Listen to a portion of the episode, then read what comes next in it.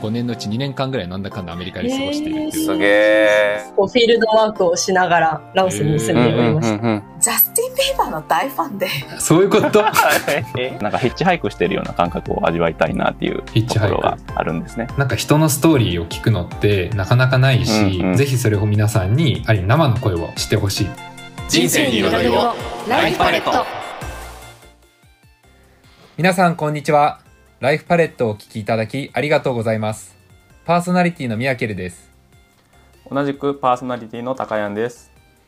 この番組は人生に彩りを加えることをコンセプトとして留学経験を含めたゲストの彩り豊かなライフストーリーを雑談形式で掘り起こしていく飛び立て留学ジャパンで派遣された飛び立て生有志によるラジオ番組ですでは本日のゲストのご紹介を高谷さんよろしくお願いしますはい、えー本日のゲストはあの何やらスポーツ万能な匂いがいたします岡田美優さんです。よえっ、とまずはえっ、と簡単に自己よ紹介からよろしくお願いいたします。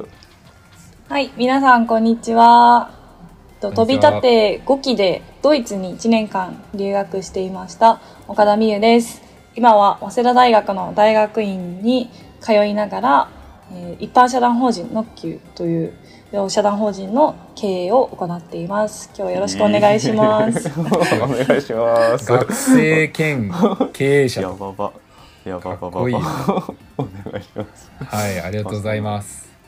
で、まあ、この番組では、前半にまず岡田美優さんの留学時代に関するお話を伺って、後半に岡田美優さん、まあもう美優ちゃんって呼んじゃいますね。美優ちゃんの現在とこれからに焦点を当てたお話を伺っていきたいと思っています。まず、先ほども少し話されたんですけれど、どちらに留学されたか詳しく伺ってもいいですか？はい。えっ、と、留学したのは2016年の時なんですけど、えっ、と、2016年の10月から2017年の9月まで1年間、ドイツというところに留学をして、パラスポーツの、えっと研究を行っていました。あパラスポーツ、まあ、それこそね2020年、まあ、実際は2021年になりましたけど、うん。東京パラリンピックとかありましたけれど、うんうん。ね、そこら辺とかもやっぱ盛り上がりました？そうですね。やっぱ東京パラリンピックが決まったのは2013年だったので、私もパラスポーツにそのぐらいからちょっと興味を持ち始めていて、うん。で、大学3年生の時に、そうですね、パラスポーツのボランティアをしたんですけど、はい、うん。日本ではあんまりパラスポーツ思ったより盛り上がってないなとか、なんかもっと盛り上げたいなっていうふうに思ったところから、えっ、と、うん。パラスポーツがじゃあ普及してる盛んな国ってどこなんだろうっていうところで、はい、ドイツに留学することを決めました。えー。あー。ほんほんほんほんあれもともとは何の選手だったんでしたっけ、もともとは私はハンドボールっていう競技を中学1年生の時からずっと大学4年生までずっとプレーしていまあした。長すごいね。あ大学4年までやってたんだ。大学も体育会でやってました。おおちなみにどこまで行ったとか聞いてもいいんですか？えっ、と、中学の時は、えっ、と、関東大会で3位になって、で、その後 JOC で全国大会に出て、JOC JOC ジャパン、ジュニアオリンピックカップっていう、あの、県選抜みたいな感じのやつの中学生版。を、はいはい。はい、やって、私は神奈川県の代表選手みたいな感じで、えー。よ。代表選手。よ。はい、そういうの出て、高校生の時に、えっ、と、まあ、全国選抜大会ですね。まあ、それも全国大会に出場して、大学生の時は東北の大学に通ってたので、東北の学生リーグとのに出場して、一一部リーグの得点王に選ばれたこともあります。留学中は、えっと、パラスポーツっておっしゃってましたけどなんかどのスポーツ、なんかどれかスポーツ絞ってなんかうん。うん学ばれてたとか、実践されてたとかなんですか？そうですね。えーっと、留学した時は特にスポーツ絞ってなかったんですけど、うん主に車椅子スポーツですね。車椅子スポーツに関わってて、車椅子バスケがメインで、その他にも車椅子ラグビーとか、車椅子でできるレクリエーションみたいな、そういった活動に参加してました。かその留学、まあ、そのパラが日本が盛り上がってないっていうところも一個の動機だったと思うんですけど、なんかそこからなんか留学に行くってなんか相当ななんかエネルギーというか熱量がないと多分そこまでいか行き着かないと思うんですけど、なんかなぜその留学までこぎつけたんですかね？えっと、2つ理由があって1つが、えっと、私両親が特別支援学校の教員なんですけどあ中学高校と上がっていく中で私将来の夢が学校の先生っていう選択肢しかなくってそれなんとなく大学も教育学部のある大学を選んだんですけうんうんうんうんどなんかうん学校の先生っていう選択肢だけで本当にいいのかなとかなんとなくこうレールに敷かれてそのままなんか親の背中を追ってみたいな感じだったけど、うんうん。なんかこんな感じでなんか人生決めていいのかなとかもうちょっとなんか視野広げたいなっていうなんかそういううんうん。思いとかもあってなんかちょっと出てみようみたいなのが、うんまあ、一個あったのともう一つの理由がお姉ちゃんがあの大学生の時留学をしてたんですけど、ああそうなんだ、うんうんうん。お姉ちゃんなんか英語とか中国語とかなんかペラペラで韓国語も喋れるんですけど、だからそのお姉ちゃんと一緒に大学2年生の時になんかシンガポール旅行したんですけど、うん。お姉ちゃんがなんか外国語を使ってコミュニケーション取っているのなんかめっちゃかっこいいなと思って、あ憧れが。だからそういう憧れと、そのなんか自分の人生これでいいのかなみたいなちょっとモラトリアム的なののもあってなんか留学挑戦してみたいかもっていうふうになりました。へへー。なるほど。なんか出したかったというかな何か変えたかったみたいなそうですね。そういうのは、熱量があったと。うん、あったかもしれないです。でも結構家族の影響大きいんだね、それで言うと。そうですね。家族の影響は大きくて。でもあとはやっぱ、そうです。ハンドボールも、まあ、影響したんですけどもうずっと部活動をやってて、ハンドボールでしか目標が人生の目標がなかったんですよ中学高校の時とか。うんうんうん全国大会に出る、インターハイ出るみたいな。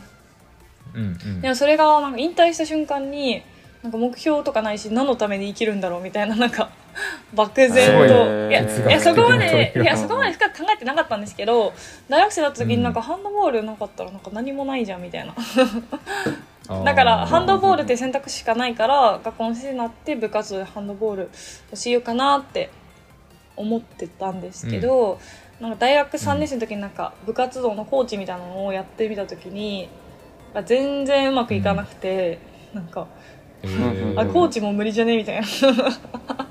うんうんうんうんうん感じになった時に、えもうなん何もないじゃんみたいな。なんかそういう風にななんか思ったっていうのも一個あります。うん。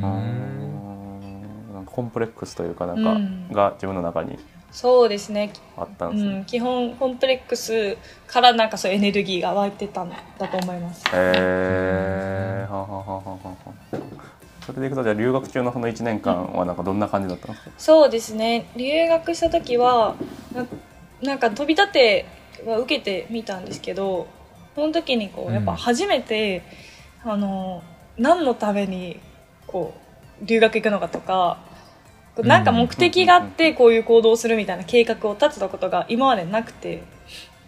うん。部活動のメニューとかもやっぱ決められてましたし。だから自分でなんか目標も自分で設定するっていうのも初めてだしうん。それに対してこういう行動をするっていうのも初めてでだから飛び立ての書類を書くところからもうめっちゃ挫折しててあそこから。最初にあのなんかしなんだっけ海外の支援留学支援センターみたいなところに飛び立て受けますって言ってはい書類持ってた時にこれじゃ受かりませんよみたいなのをなんか厳しい。めっちゃ言われて。いや現にうちの大学から一人も出てなかったんですよ飛び立て留学生が。あそうなんだ、うんがもうこんなんじゃ無理とか言われてなんかもう何クソみたいな感じでうん書いてたんですけど、負けん気いやいやいやうん。いや自分何も考えてこなかったなみたいなのをなんか その時に、うん。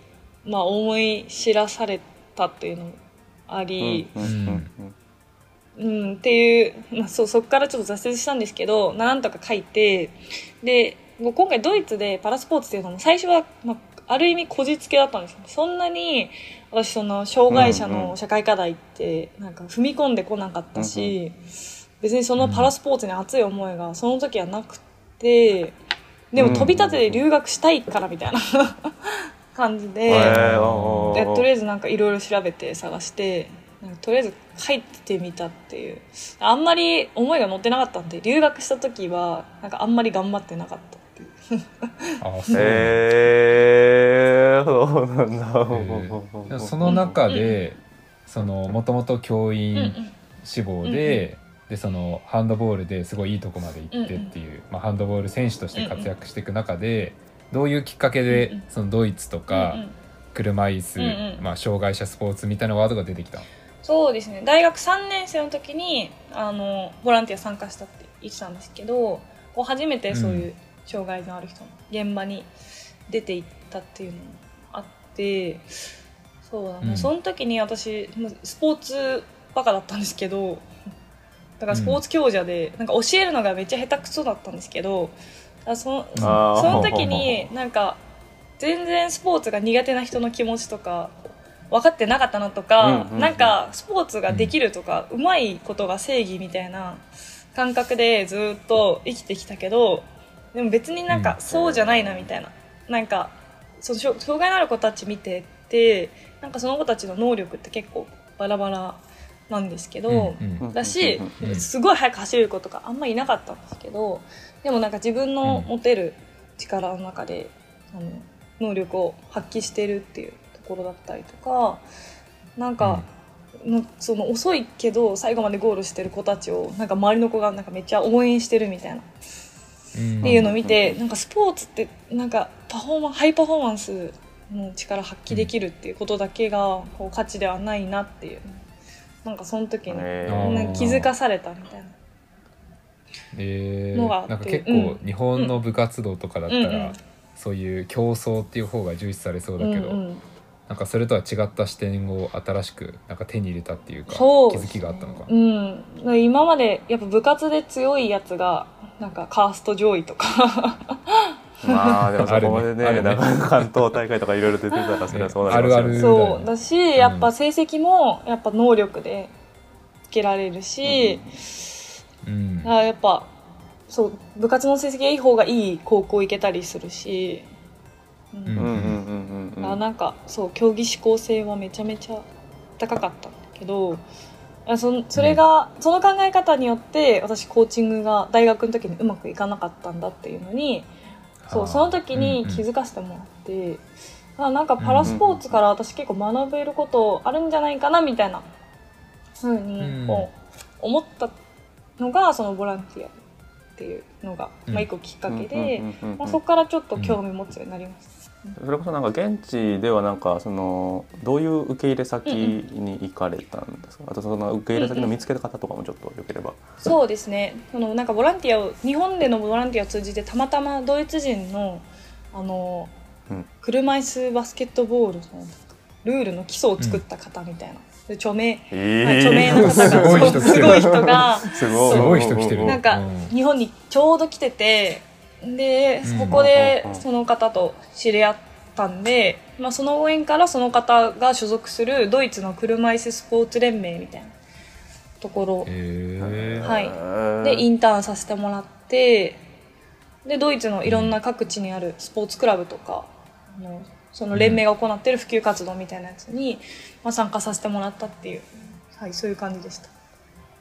いやすごいね偶然だよねなんかちょっとこの後留学中のお話どう変わってか、はい。変わっていったか聞きたいんですけれど、うんうんうん。なんか留学前のその今言っていたすごい、ある意味スポーツバカっていうか、はいはいはい。もうスポーツ一生懸命やってた岡田美優さんって、うんうん。どういう人物だったんですか、あその時の私ですか？ううんーんその時はそうですね。なんか周りのことを考えるのが苦手だったりとか。うん。なんかそうですね。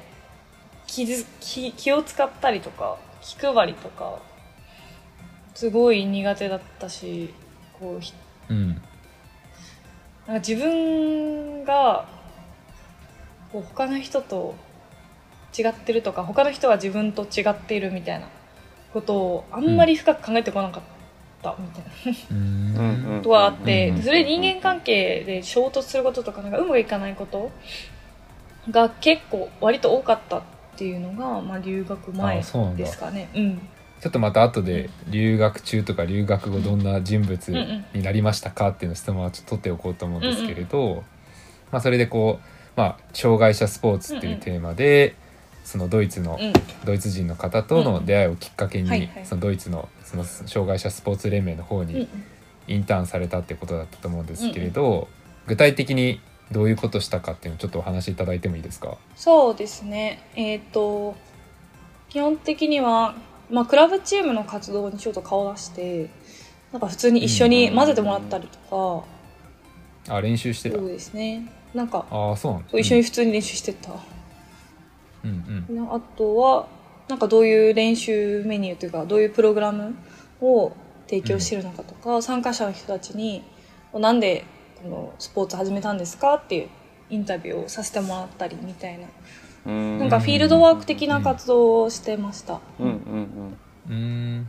それはだから学校に所属するとかじゃなくて、もう基本そのインターン先で実践活動いっぱいしてたって感じなんですそうですね、えっと、語学学校に通いながらそういうインターンをやってて大学にはそそうう通ってなくってだから午前中に語学学校通ってで午後にクラブの活動行って、うん。うんで夕方ぐらいに宿題やるみたいな。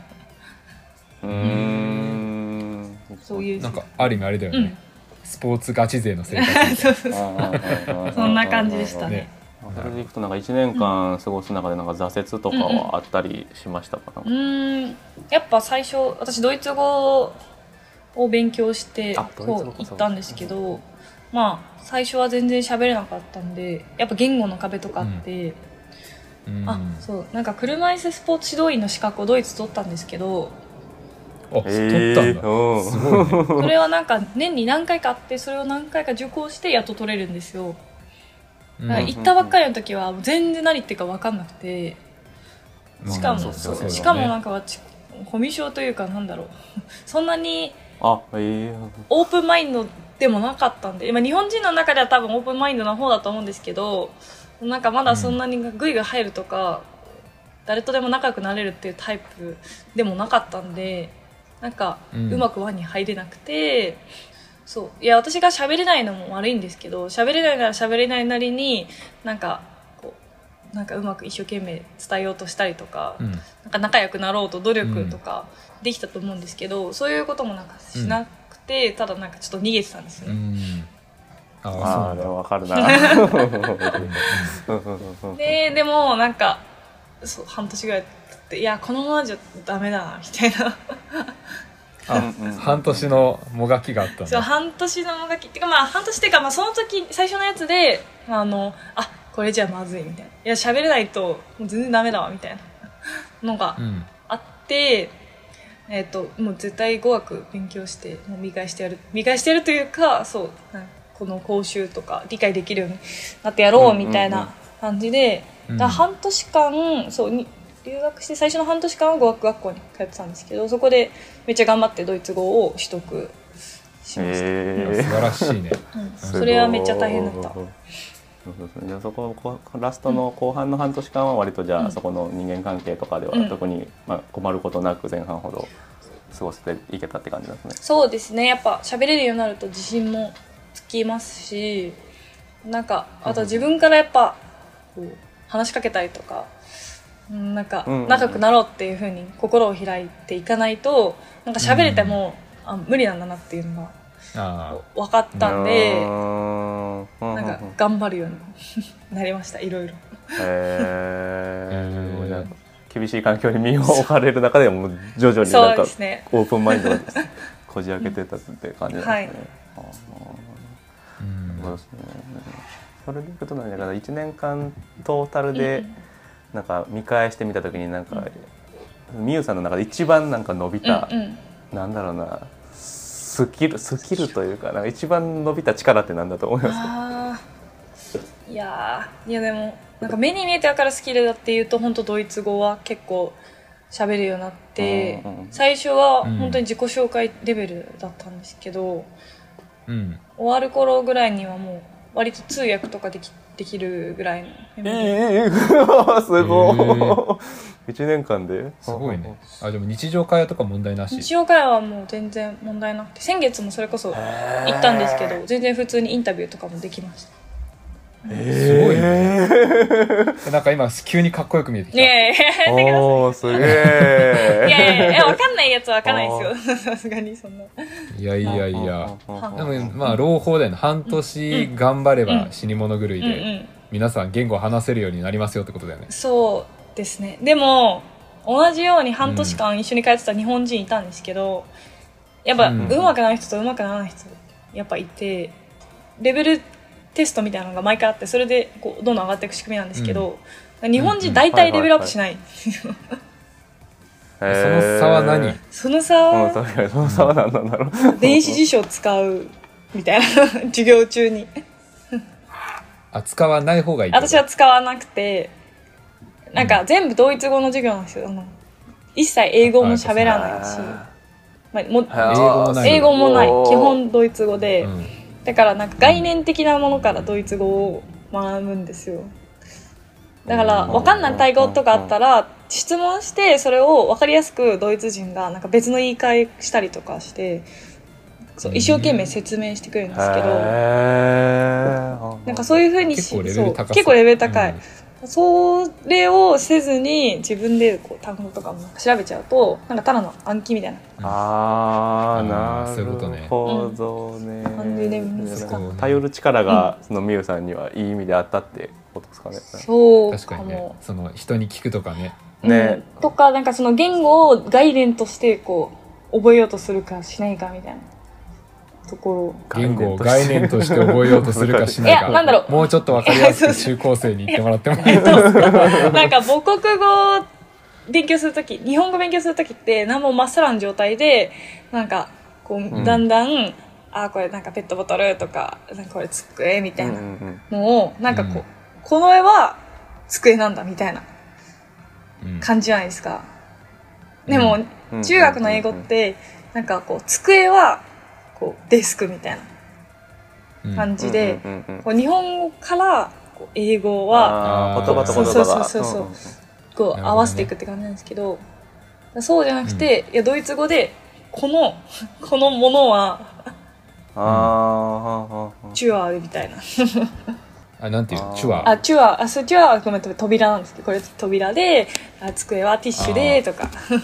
ごめんねなんかあの今チュワっていうのを扉って言わせて本当はチュワっていうものはドイツ語でララって説明させなあ、いといやいや大丈夫、全然大丈夫。ね。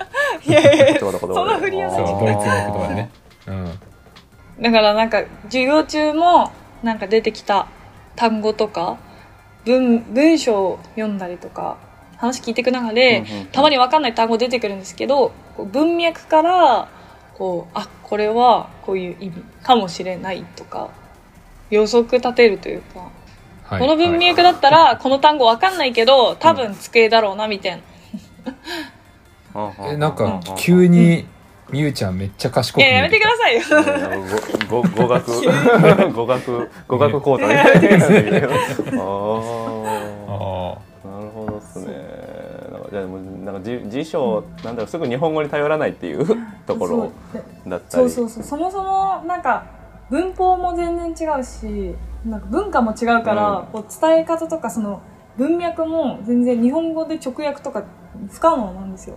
どのー言語うんうんうんそれをなんか日本語ではこうみたいなやっちゃうとなんか全くナチュラルじゃないというかうんうんつかないだなっていうのをそうなんか知らないけどなんか学びました。なんていうの？へー素晴らしいここでへこへこたれないのがすごいですね。なんかもうへこたれあーやっぱりそこは僕だったら本当に辞書に逃げそうになる、うん。電子辞書に逃げそうになるけどなんかそこ人に聞いたりなんかあこうじゃねえかなって自分で予測立てたりっていう方向でなんかずっとやってたってところがすごいなと思いながら。やっぱり過酷な道を歩んできた、うん。全国レベルの選手っていうのはやっぱそういう風になるんですねスポーツ根性。大会系いやすごい。は根性で乗り切るおちょっと毛色変えて質問したいんですけど、はい。この1年間の中で、なんか最も感動したとか、なんか喜びを覚えた経験とかあります、うん。もうこれは本当嬉しかったとか。プラス車椅子スポーツ指導員の資格を取ったって言ったじゃないですか。うん。でそれはその留学当初となんか中間と最後みたいな感じで3回ぐらいあったんですよ。で、うんうん。やっとそう最終講座みたいなやつ。に参加したんですけどうん。その時にえーっと最後の試験があってうん。なんか自分で実際に指導実技やってみるみたいな。うおー。ん。ドイツドイツ語で。あー。ええー、だから自分がクラブの指導者になったつもりで実際になんか指導のデモデモンストレーションみたいなのをやってくれみたいな感じだったんですよ、うん。でなんかそれグループでやるグループとかペアでやるやつだったんですけどへうん。私以外まあみんなドイツ人だから、あすごい。すごいアウェーな環境で。ねえ。ねドイツ人と組んだんですけど、まあ、明らかに私とそのドイツ語はさすがに母国語じゃないからううん。なんかこうわかんないだろうみたいな。相手もね。相手もそう思っててなんか自分で全部決めようとしたんですよ。で確かに情報格差があるけどみたいな。でもなんかここで、あ弾いたら最初の時と一緒やんみたいな 感じでそう。なんかうん思ってで自分から一緒に考えようみたいな。私もうんうん。私はこれやるからみたいなうん。感じでちょっといろいろ提案したりとかちょっとコミットうんできるように努力したんですよその時。コミュニケーションを取ろうとして。うんうん。そしたら一歩踏み出したそう一歩踏み出してうん。そしたらこう聞く耳を持ってくれてまあ信頼してくれてじゃあこう一緒にやろう。うんみゆはこれやってみたいな。で俺はこここのパートやるから。みたいな感じで、こうなんかちゃんと役割分担してくれてで最後の試験も無事、まあ、終えることができたと。うん。よすごいすごいなんか一歩その後の、ねまあ、そ留の学の集大成出た、うん。何ですか、あごめん。留学の集大成の結果が出たなみたいな。まあそんなに私的にはそんなになんか大した結果でまで出してないなっていう感じだったんですけど。急に謙虚になっいたなやいやいやほんいや本当にそう。留学中は全然私そんななんかあの資格取るぐらいしか達成できたことはなかったんですけどなんかその後もその子ひなんか連絡取ったりしてえー。飛び立ての留学終わった後とかも2回ぐらいドイツ行ったんですけどその時もうん。連絡して会ってくれたりとか。ああ仲良くなれた仲良くなってなんかいろいろうん。私が必要なドイツの情報を教えてみたいなこと言ったらこう送ってくれたりとか。ああいいね。うんうんうんううんん。すごいほど。いやいや。まあでもねこの出会いとか、うん。まあ、そのドイツで語学を鍛えたとか、そういった障害者スポーツ連盟を通じた人間関係うんうん。が、多うん。分また後半戦でお話しいただくと思うんですけれど、うんうんうん。うんうんこの後の多分みゆちゃんの人生にいろいろ関わってきてると思うので、うんうん。ねちょっと後半戦にはい。また皆さん聞いていただきたいところなんです一旦で前半戦はここら辺でとさせていただきたいと思います。はい。はい、それではエンディングのお時間に入りたいと思います。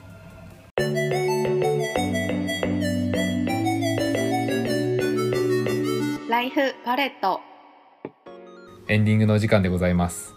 高谷さん、前半戦の話を振り返ってみてどうでしたでしょうか？いやもうなんかへこたれないっすよね ね、へこたれない編精神強いよへね。こたれ編精神がすごいでですよね。語学がうん本当にすごいなと思って1年間1年間でそんななんだろう通訳できるぐらいまで人っねていくんやと思ってなんかそのなんかメソッドは公開するべきだなと思いながら。結構ね 売れそうだよね。もうそこのレベルいや日常生活レベルとかならなんか簡単な会話ができますよなら1そうね。年間でいけると思うんですけど通訳できるってなんか相当なレベルだと思うね。なんかねその、うん。岡田美優メソッドをなんかちょっとドイツに留学する人向けになんか公表したら絶対需要はありそうだなとかって思いながら聞かせていただいておりました、ちょっと後半もいろいろとお話聞けること楽しみにしております。ありがとうございましたはいありがとうございます。じゃあはいゲストのみゆちゃん、うん。実際にご自身の留学前とか留学中のお話ししてみてどうでした、うん、そうですね。なんか改めて話すといろいろ思い出したりするけど、結構昔のことだからなんかインパクトとかあんまり覚えてないことが、多いですけど、あなんとなく今につながってることもなんかそういえばあるなみたいなのをちょこちょこ思い出していました。ありがとうございます、まあねぜひ後半戦の話もね、はい、多分これ以上にね。インパクトのある話が聞けると思うので。リスナーの皆さんにはああんまよいしない方がいい、うん。まあ、ぜひ楽しみにしていただきたいと思っています。はい、はい。それでは来週は後半戦として岡田美優さんの今とこれからに焦点を当ててお話を聞いていきたいと思います、ぜひリスナーの皆さんお楽しみにしていてください。それではまた来週。バイバイ